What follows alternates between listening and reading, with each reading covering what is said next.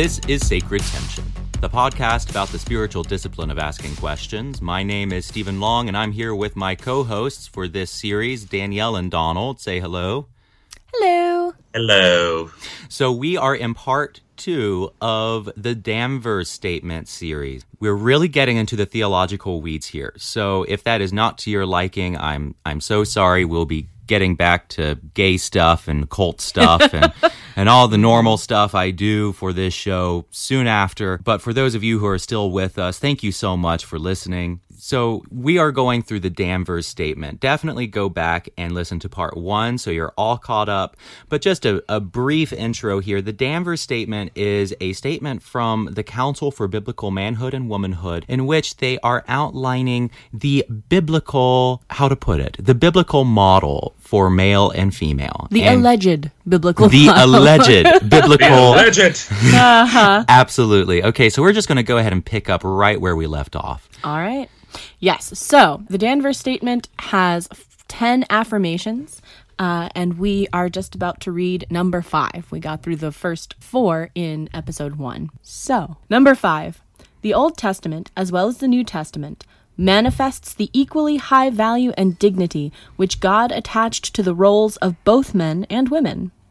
Um, I mean, I'm going to say I agree with that insofar as I would say God attached equally high value and dignity to the personhood of Yes. both men and women. Bravo. I, I Well- don't know that, you know, I can affirm that he said, you know, men should do- always do this and women should always Well, do this and here's here's the places, problem is that know. they say that they mm-hmm. say that, but in act, But in practice. but in practice, Yeah. it doesn't actually turn out that way, No. and, and it does turn into this inherent contradiction. Mm-hmm. Yeah, Yeah. Both the Old and New Testaments, however, also affirm the principle of male headship in the family and in the covenant community. Oh boy, let's break it down. Okay.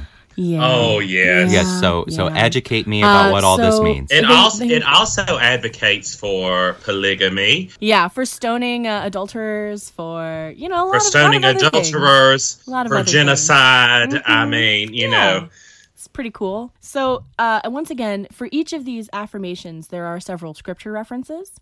And for this one, uh, they have Genesis 2.18, which we talked about a lot in episode 1. Essentially, that is where uh, Eve is called Adam's helper.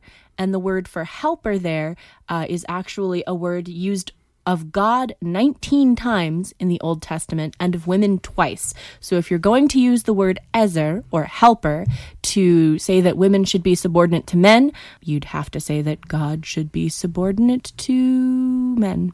That's not cool.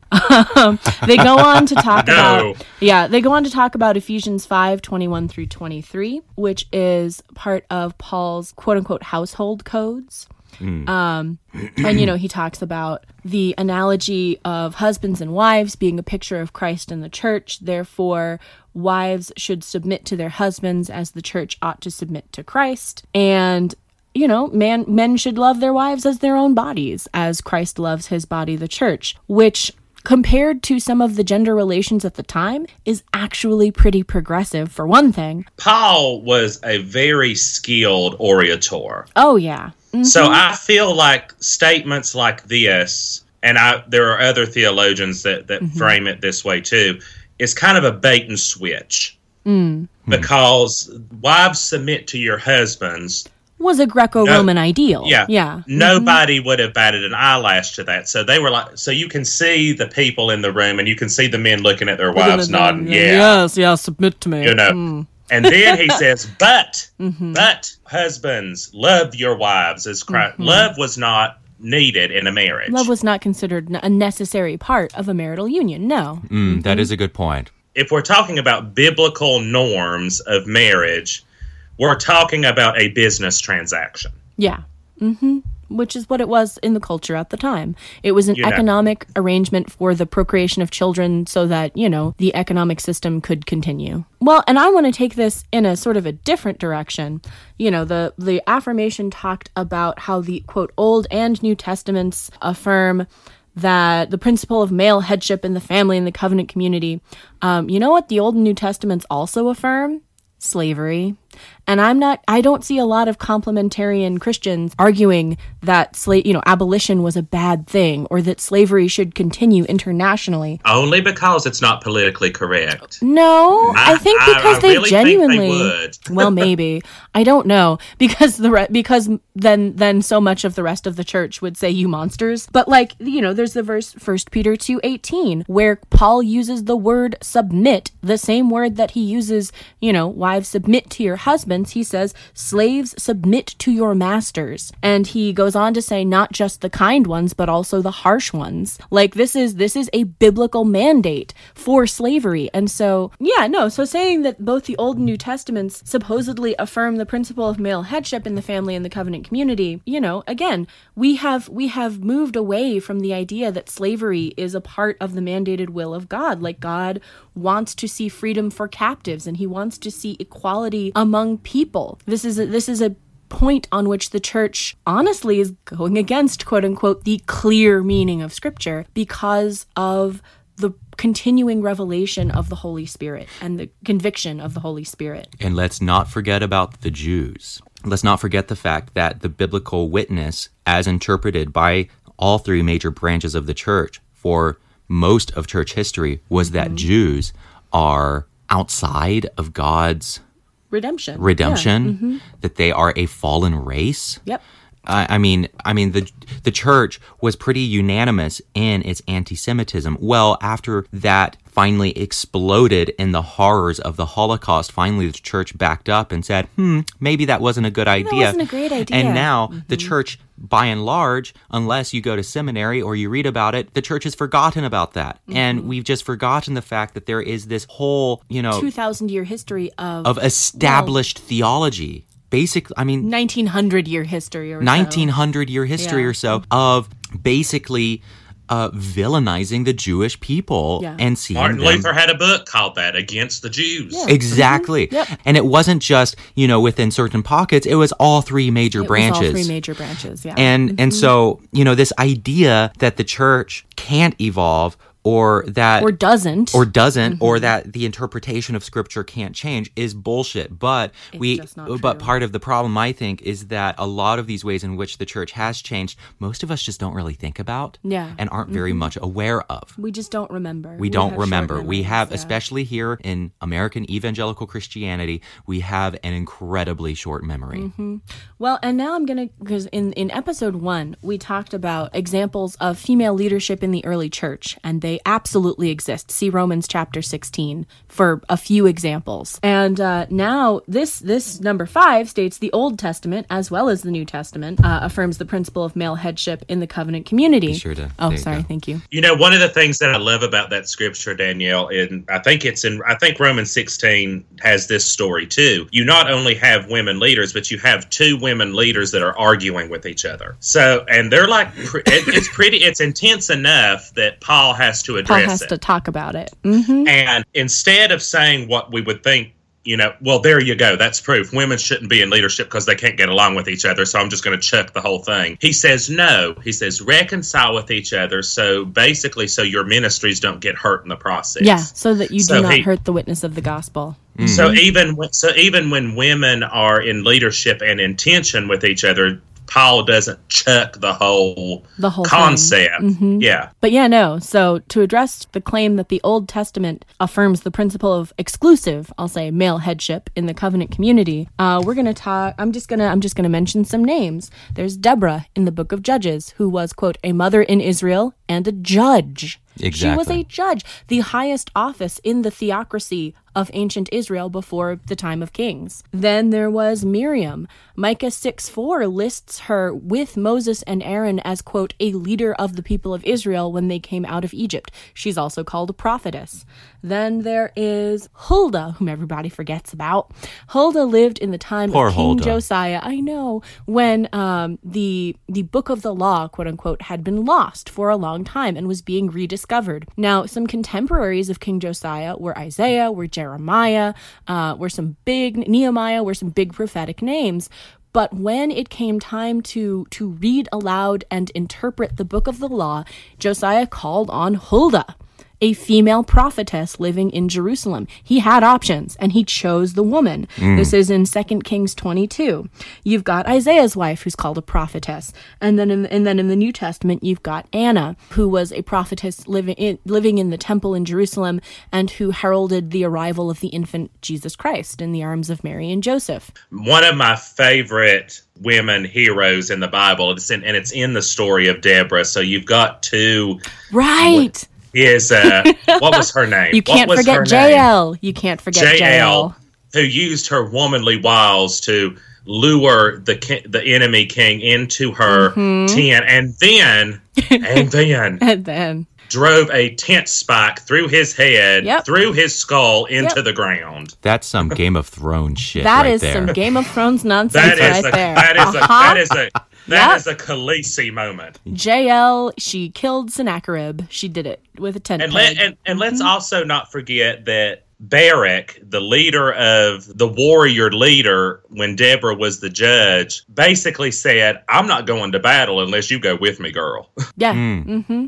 Refused to go into battle unless Deborah came too. So basically, these are the exceptions that disprove the rule. Basically. within yeah. scripture. Uh, Mhm. you know, Yeah. I think that it's pretty obvious that, in, at least in my view, that scripture is generally patriarchal, Mm-hmm. homophobic, so on and so forth. But then you have these exceptions, and and they don't come from the culture around them. No, you cannot make the argument that someone like Deborah is a result of the culture of ancient Israel. She's not. She was an anomaly. She is a result of the movement of the Spirit of God. Like you cannot say Exactly. that women leaders in the Old Testament or the New were a result of conforming to the worldly culture yeah, around they, they are them. the No. exceptions that disprove the rule. okay, so story time. When I was I was briefly a student online at Liberty University. Oh, honey. Oh yes, let's share Liberty University stories, please. Mm-hmm. So if you read the book of Judges, and I have had this confirmed, all of the male judges had issues except for Deborah. Yeah.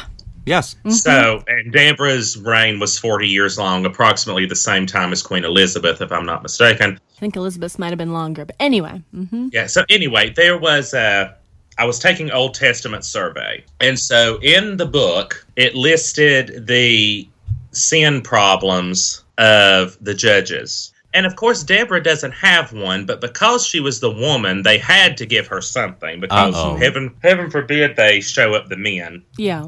So you have Samson, he was a womanizer. Gideon, he was a coward, you know, et cetera, et cetera. It comes to Deborah. Do you know what it said? Oh, I would love to know, Donald. She was a woman. Oh, screw you! Screw you! I mean I saw that coming, Fuck but I'm you. still. I saw it coming too. Jesus I'm fucking still Christ! so angry about it. It How actu- it dare you? Really? that- How dare uh, you? Right, right in black and white, yes. Her problem was that she dare was a woman. Jesus Christ! Really? How dare you? Yeah, They just said it Yeah. They yeah. just said in it. print. Just said it. In Dare Wow. you? How dare you blaspheme the spirit of God that way? If he, oh my goodness so gracious! so for theology nerds wanting to look into this uh what was the textbook do you remember Oh gosh. Uh, no, I don't. But it was a. but it was it there, was one of black and white.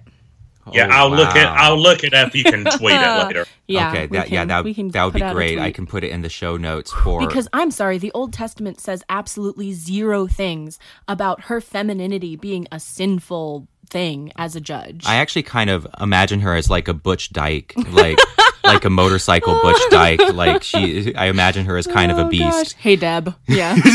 yeah her name is deb I've always seen you know Lucy Lawless like Xena. There know, you, go. Yeah, those piercing blue eyes, and Yeah. oh my goodness. All right, so now now that we've had that image in your head, uh, let's go on to number six.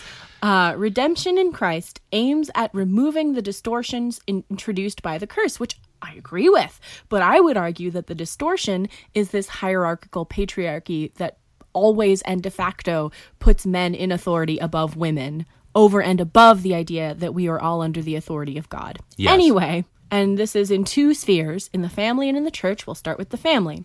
In the family, husbands should forsake harsh or selfish leadership and grow in love and care for their wives, of course. duh But wives should forsake resistance to their husband's authority Okay, and okay, grow stop, in stop. willing joyful submission donald has to a their thing husband's to say. leadership. Uh, Go.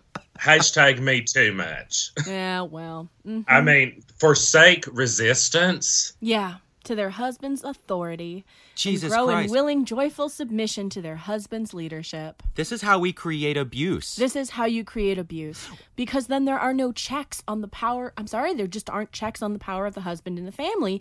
And you get and and to go back to a point in the rationale, uh, this this accusation that physical and emotional abuse have grown since since women have taken you know positions of authority in the church or gained more authority in the family.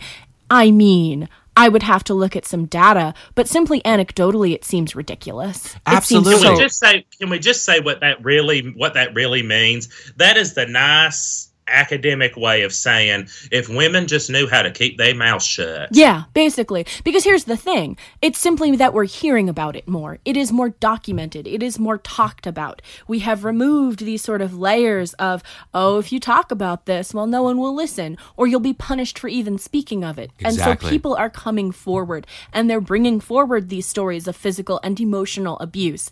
And yes, it's reflecting poorly on these existing power structures of hierarchical patriarchy, and people can't stand that. Exactly.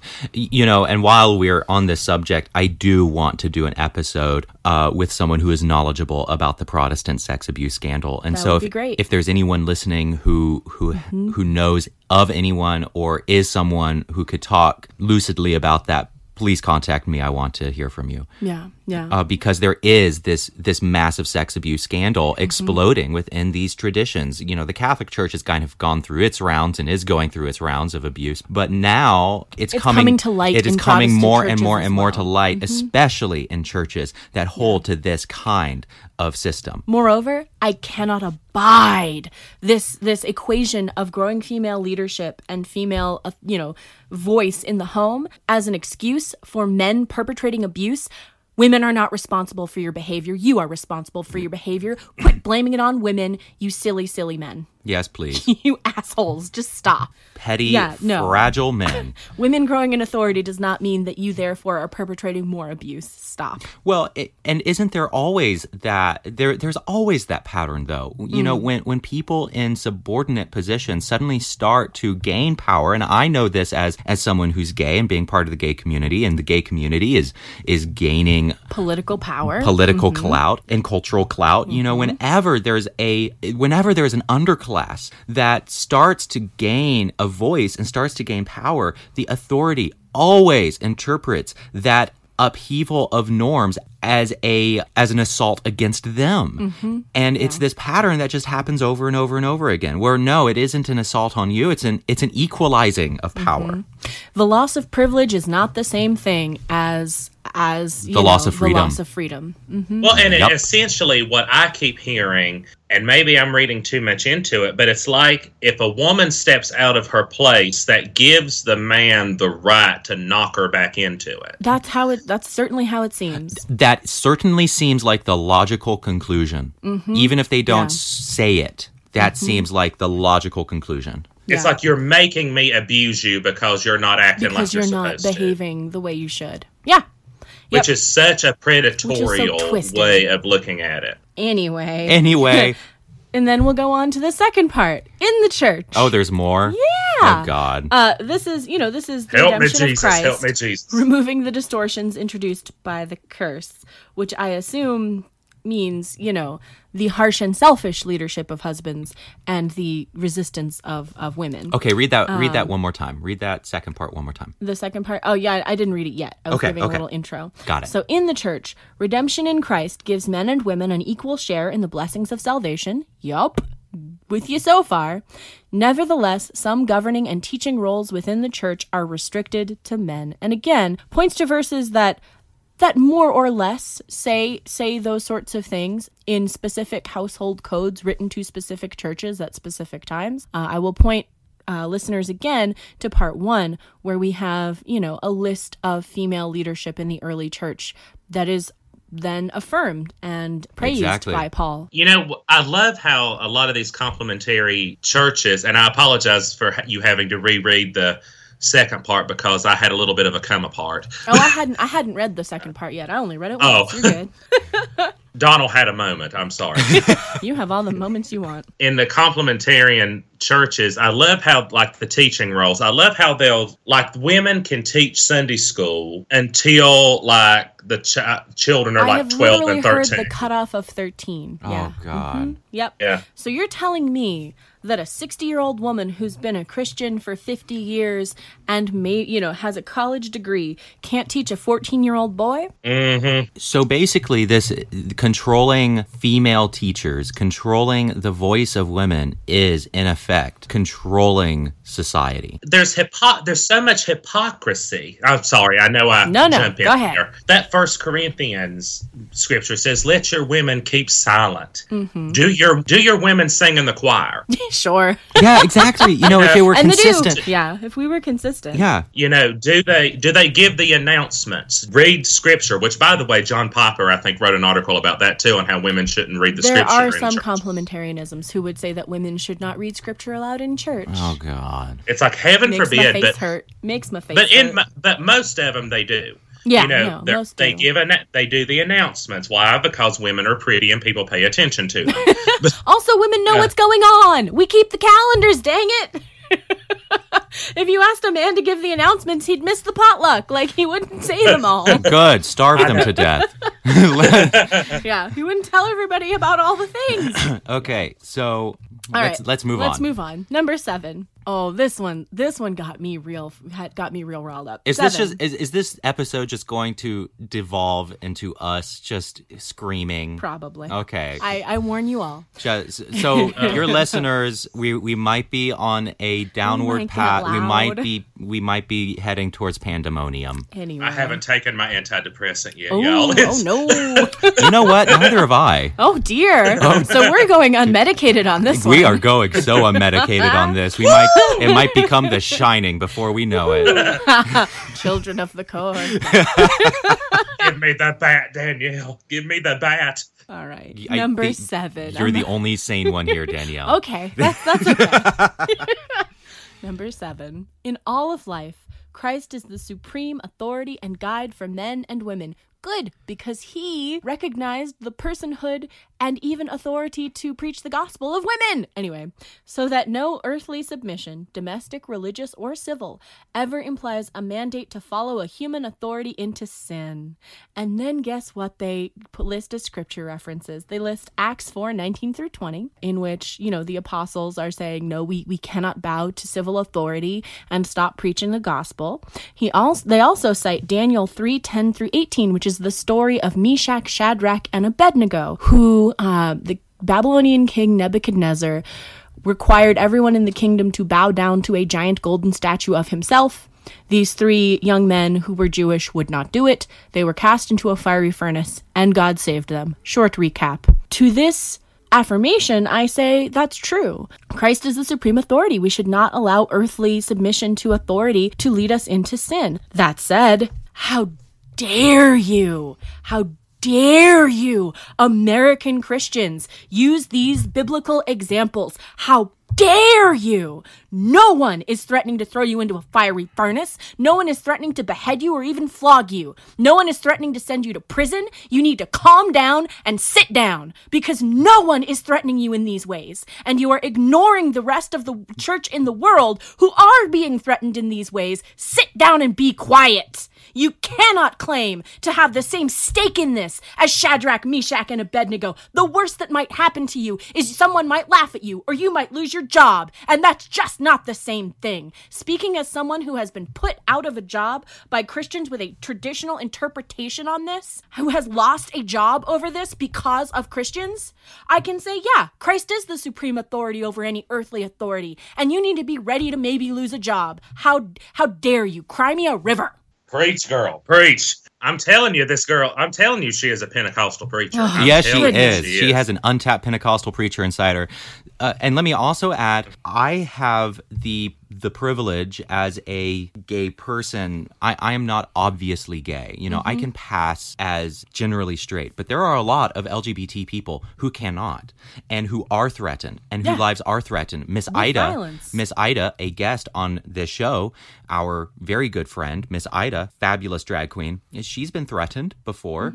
You know, with threats of violence. with threats of violence. Yeah. Like, I'm sorry. It is still legal in many states to uh, essentially deny someone housing because of their sexual I- orientation. To I fire can someone. still fucking mm-hmm. lose my job and lose my housing Yeah. because I am gay. Mm-hmm. Uh, and that hasn't happened to me and it probably won't happen to me. But the fact that that is still on the books here in North Carolina, the fact that here in North Carolina, there are still hate crimes, even in our progressive city of Asheville, there are still hate crimes against trans people and queer people of all stripes and gay people. Uh, you know, the fact that these underclasses are still being persecuted, I probably won't be, but the fact that my fellow LGBT people are actually being assaulted, are actually being killed. There has been an uptick of violence towards LGBT people since Trump got elected as president. Okay, it's so fucking backwards and it, and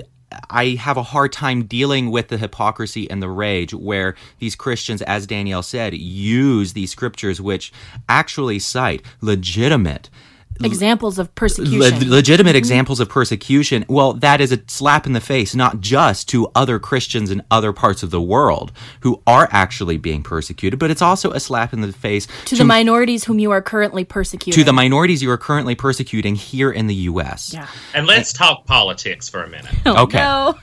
let's do it. Who got Trump elected? It was predominantly white, lower middle class, evangelical And upper middle class. And upper middle You know, class, let's be honest. So th- these people who are claiming persecution just put a president in office Yeah. yes. who basically does whatever the blank they want him to. Yes. Mm-hmm. Exactly. Who who is always saying these outrageous things to cater to that voting bloc. And also, you know, on a much probably less lesser note is the hypocrisy about the civil authorities because who is always trying to have people in office? I mean, Yes. Yeah. And who has direct line to those people in office? I mean, that's the has, other thing. There has never been a president who has not at least publicly claimed to be a Christian. Whether or not you want to dispute, you know, their actual Christianity, all of them have claimed it. and and Christians have had a direct line to them. Mm-hmm. and here's the disconnect with the with the with the topic at hand these same people who would die before they would sit under a woman pastor. Supported sarah palin. They supported michelle bachmann. They are all about having their message in washington if it comes from a woman. A woman any way they can, a yeah. woman can be literally a heartbeat away From from, the the, from the most powerful position in the world, not just in America. Hmm. Not only that, they even from a gay person like Milo Yiannopoulos, you know, if these Mm-hmm. minorities serve, if these minorities serve, Serve the ideological ends of, Of the, the- evangelical voting base, then sure. it's and the religious right, okay. Mm-hmm. then it's fine. A- And, you know, for threat of sounding cruel on my part, minorities like Milo and the women involved, we essentially become the useful idiots in the service of these, uh, you know, in the service of these ideologies. Well, because here's the thing with those ideologies is as soon as you outlive your usefulness, they turn on you. which is exactly what happened with Milo. That is Mm-hmm. precisely what happened with Milo Yiannopoulos. Our president can say that it's okay to grab women by the genitals and get away with it, but you let their token gay person talk about pederasty. And then suddenly it's not okay. Nobody comes to his defense. Yeah, Mm-hmm. exactly. and nobody should have. I mean, that's a horrible. They're both equally horrible, Yeah. nasty, ridiculous things to say. But one got away with it, and one did not. And this really gets at the heart of privilege. Th- This really gets at the heart of what privilege is. Privilege is the fact that Donald Trump can get away with talking about grabbing a woman's pussy and does not suffer consequences for it. But Milo Yiannopoulos can talk about pederasty and does. That exemplifies what privilege is. It is that Milo was punished for his statements, and Trump was not. Mm-hmm. Milo is gay, Trump is not. This kind of exemplifies in action what that what privilege is. Yeah.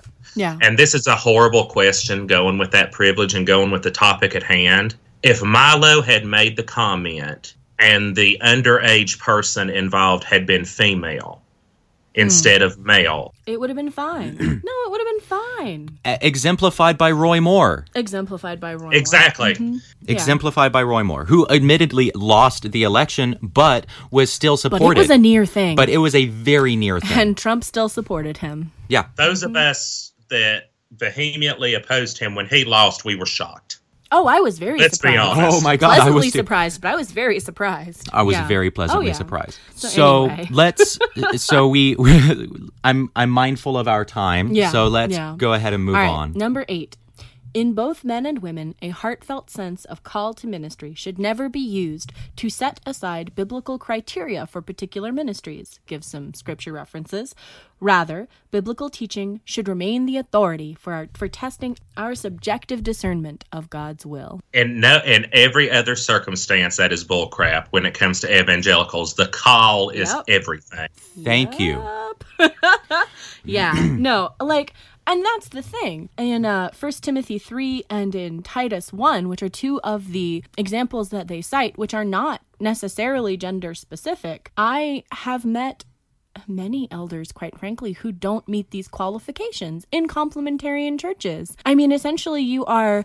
You are disqualified if you're divorced and remarried. Yes, If you have thank you. children who aren't Christians. Yes, thank if you you. are accused of quote dissipation or rebellion, you can't be self-willed, quick-tempered, addicted to wine, pugnacious, fond of sordid gain. There goes you all the must be you must be hospitable, love what is good, sensible, just, devout, self-controlled, holding fast the faithful word. So yeah, no. And most of those I would absolutely agree with for a man or a woman. Yeah, no, I don't want a woman who is self-willed or quick-tempered or addicted to wine or pugnacious. No. I mean, that's basically everyone since Martin Luther.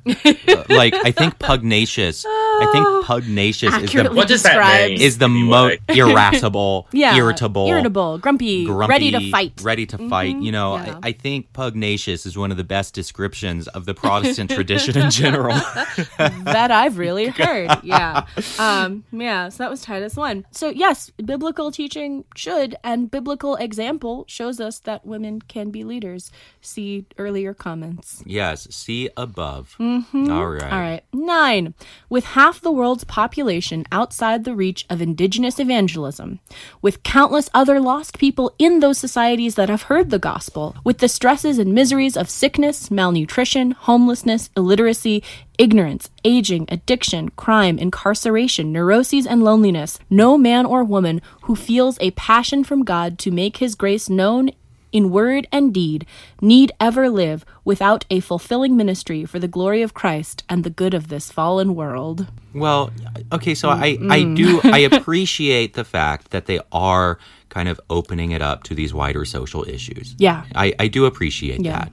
I Um, don't quite understand what they're saying, though. Basically, they're saying, women, you don't need to be pastors to address the ills of this world in word and deed. You can do other things to have fulfilling ministries to the glory of God. Yeah. You Okay, can teach so you can I teach get- boys until they're the age of 13. You can teach Sunday school. here's the th- here's the underlying thing here. Let let let's say what they're really saying. Let's let's peel back the layer a little hmm, bit. Okay. Women in these type of churches have always been allowed to be missionaries. Sure. Because what? Because brown people don't count? Anyway. Yeah, that's exactly what I'm saying. Yeah. So it's okay for them to teach overseas. yeah. It's okay for them to teach the pagan. It's okay for them to teach the indigenous. But don't don't you dare want to be a pastor in front of white people. Yeah. Mm, that's Yeah. a good wanna t- point. If you want to teach Mm-hmm. if you want to teach brown people, foreign people, non non English speaking people. I heard complementarians praise, say, Amy Carmichael, who was a missionary in India. Yeah, exactly. I was ju- actually Yeah. just thinking about that. Where at our like, Christian really praise her. like at our Christian high school, Yeah. they they talked a lot about her, and I here I am thinking, Aimee Semple McPherson, like female missionary. and I'm like, you barely you you have a willful pay gap between men and women at our Christian school where women got paid, women teachers got paid so much less than men intentionally, like deliberately. And yet here they are praising This f- woman missionary. this woman mm-hmm. missionary and and I'm just yeah, anyway, Yeah. let's move on. Yeah. Incidentally, incidentally, Stephen, I do have this. que- I had this question in the last episode, but I didn't get to ask it. Yeah. Was the fact that your mom was a pastor did that ever come up at your Christian school? Oh, yes it did. okay, let Yeah. me actually this I'm Story time. I'm so glad you asked that because so in the school directory, both my parents were listed as reverends. Mm. So there was the the Reverend Brad and the Reverend Laura, and other families saw that and would challenge me on that. And they would come up to me, you know, the kids of these families, of these very conservative families, would come up and challenge me on that. Literally. Did not know that. Yeah, no, they would literally challenge me on that and, and say, "So your so Mom's your a pastor." So your mom's a pastor." And I was like, yeah. Yeah. And they would say, So what do you say about so and so scripture that says women shouldn't be ministers? And I would, my, my answer was basically like, Well, I, you know, I'm sorry, my mom's a heretic. I really have no choice. You know, I didn't, I haven't, I didn't choo- choose that. I didn't choose Yeah. that. Like, sorry. Like I would, but yeah, no, and and different teachers too were just conspicuously quiet when the subject came up. Y- you know, Mm-hmm. Yeah, because I, as far as I remember, the school never never specifically spoke against women being ordained ministers. No, not not for those in attendance. Yeah, But, but- internally, it had very much a very strong conservative culture. Mm-hmm. Like that, okay, yeah. yeah. So base Uh-huh. that was an issue. All right. Yeah, no, essentially, I agree. There are a lot of societal problems that are causing a lot of pain and misery, and uh, no man or woman who feels a passion from God to make his grace known in word and deed need ever live without a fulfilling ministry. Nope. Yep. and I'm sure we'd disagree about what ministries would be appropriate for About whom. about the glass ceiling that they're putting on that. Yeah, the about glass, the glass ceiling that they're putting on that. Because here's the thing. The I'm stained sorry. glass ceiling. if you silence someone's an, uh, the the voice of an entire group of people, abuses are going to be committed against that group of Exactly. people. They are going to be. co- They simply are. Exactly. It's simply going to happen. Like it's in human nature. It has been borne out in human systems for as long as there have been human systems. You can't simply say separate but equal and have it be true. exactly. And this is one, and let me go on record. I think I've gone on record as saying this too, but I want to say it again. That one of the reasons that as a minister I am so passionate about the equality of men and women because I feel like the oppression of women is the most fundamental oppression that we have. And that that stent that that breeds all the others. You know, I'm thinking of trans rights mm. because and I know this is going to be politically incorrect, but know that I'm saying this as a this is what they say, not what I say. Okay. okay. Mm-hmm. Okay, first of all, trans men, especially those with passing privilege, are not nearly as persecuted as trans women. Exactly. Nope. Yep. Especially mm-hmm. trans women of color, because here's the thing, and trans people listening, this is what other people, this is the thought of other people, not my thought. I love you, I affirm you, so know that before this comes out of my mouth. Absolutely. Because he, because here's the problem: how dare a man want to become a woman? Yeah. Exactly. How dare he demean himself in that way? and and also I think the hatred of homosexuality is and is ultimately rooted in the fear and the loathing and the hatred of men behaving in any way like women. It is the mm-hmm. breakdown of those boundaries. yeah. And even within the LGBT community for femme shaming. Oh yeah, Yeah. absolutely. Oh, absolutely. All right. That being said, number 10. We are convinced that a denial or neglect of these principles will lead to increasingly destructive consequences in our families, our chur- churches, and the culture at large. To It which- is the nuclear button. Yeah, no. Yeah, it- this is the line in the sand. We found it, guys. To we which- found it. To which I say, get with fucking reality. Yeah. Because here's the thing. If you, and by you I'm speaking to the the authors of this statement and the culture that affirms it, if you want to have any clout, if you want to have any capacity to speak fully to people like me who are gay, people like me who are outside of your culture, people like me who have healthy, enduring, strong gay relationships, get with the fucking program. Get on board with reality and understand that this whole system, we ha- I haven't even addressed this yet.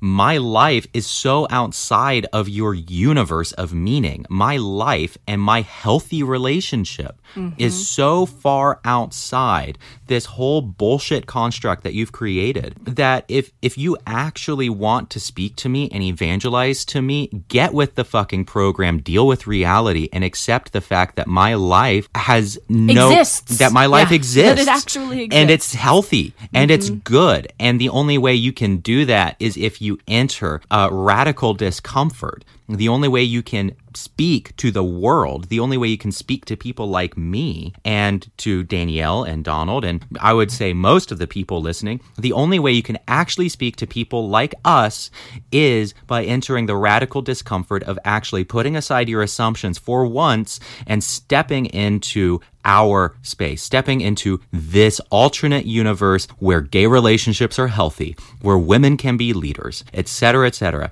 and enter that discomfort and go from there. Because what you're what they're doing essentially is they are making the opposite happen. They're keeping because of this kind of viewpoint and because of laws that are on the books in North Carolina, it's keeping relationships like your and John's from being as healthy as they can Exactly. be. Luckily, this doesn't affect you and John because one of you has a job that's federal, not state. That, you know, you can cover your partner with insurance to ensure that if something happens to them, Yes. Mm-hmm. they're taking they're taken care of. That's Yes. a healthy thing to do. You can if you get married, you can which you can do in North Carolina because it's a federal law now, and you know you can file your taxes together, which makes it easier to. You can file loans together, that makes it easier to get housing, that makes it easier to Exactly. to do to do all this stuff to ensure that your life is as healthy on the practical side as it can be as it is on the emotional and mental side which by the way guys i'm a pentecostal minister i'm as cons- i came from as conservative stock as they come Uh huh. and i am telling you having known john and stephen as long as i have their relationship is, is, is way healthier than most of the heterosexual relationships i know Same. You know, well, and, and here's what really gets me about this. Here's what really gets under my skin is so relationships need societal support to flourish. Gay relationships historically have not had that support, Any, any, yeah. Mm-hmm. support. And, and so, you know, of course, looking through, you know, our recent history in America over the past century, of course, by my estimation, gay relationships were hard they they struggled more and and there was greater dysfunction in them but the reason for that was because there was a lack of societal support uh, of societal support. Well then you know these people look you know the the conservatives look at that as evidence of the inherent corruption of gay relationships. Unaware. when they're the ones that did it. When they are the ones you know when when they are preserving when they're the ones preserving the society that makes such health impossible. And so Or but at least very difficult. or at least Yeah. very difficult. A- and, exactly. And, and so i yeah that i think is what makes me very angry is they is- end up creating the apocalypse they're so afraid of exactly In a lot of ways. in a lot of ways. Mm-hmm. So, well, we're coming here to the end of this show. Donald and Danielle, do you have any final thoughts before we sign off? Uh, just that what I've said from the beginning of all of these episodes is that the reason this is so important is if we can get a handle on how we treat the other half of the human species, we can get easily get a handle on how we treat every other aspect of humanity. If the oppression of women can be addressed and be fixed, then the oppression of different races, the oppression of sexual minorities, of gender identities. I think we'll, we then have a framework for it to fall into place, but we've got to get a handle on at least the most fundamental oppression in our world, and that is the oppression of women and girls. And you know that that's a really brilliant insight because if you think about it, not every human being encounters well now at this point, yes, they probably do, but not every human being encounters someone of another race or another sexual orientation or you know, we can put these filters between us and the other in that way. But one thing we can't do is put a filter between us and the opposite sex or the We opposite all gender. came from a you woman. all have a mom. we all have a mom and so this really is this Mm-hmm. really is kind of the most fundamental other if you Yeah. think about it, it is Oh, the yeah. most fundamental divide between humanity It- it- we all have we all are confronted with it and we all have to figure out how we're going to deal with it and it's it permeates our world beyond culture you know and and so that is actually a really brilliant insight if we can figure out if we can hack that most fundamental division then we can start to figure out how to treat other people with dignity and respect. And that's really what we're talking about. Like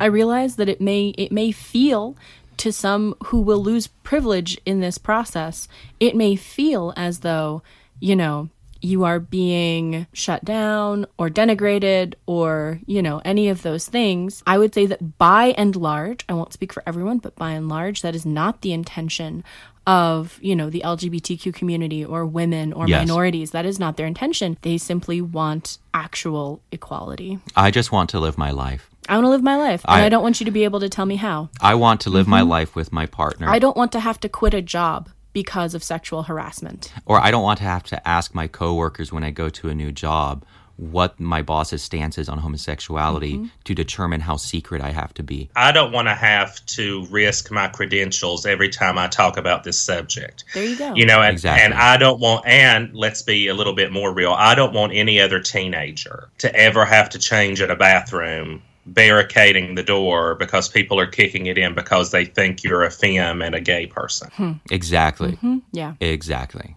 So I know that we've really gotten into the weeds here theologically. We've geeked out. we have geeked out, but you know, I think it's all in the service of something very important, which is that this geeky theology, these are kind of the ideas that do shape our culture, like it or not, well, for they good shape or they ill. shape the evangelical subculture, they they which shape is you which in turn shapes American culture. Yeah. Mm-hmm. I mean, let's just be honest. And so, you know, for good or for ill, we have to deal with these ideas. We can't just dismiss them. Mm-hmm. And and so I, I think we do have to geek out and really get into the weeds. And so for those of you who who have stayed with us this far, thank you so much. And for those of you who who can't wait for me to get to my regular stuff about, you know, cults and gay stuff and weird stuff and all that kind of and all the normal stuff I do, uh, we'll be back to that very soon. Well, that's our show for the week. Thank you so much for listening. The music is by the Jelly Rocks. The artwork is by Justin Caleb Bryant.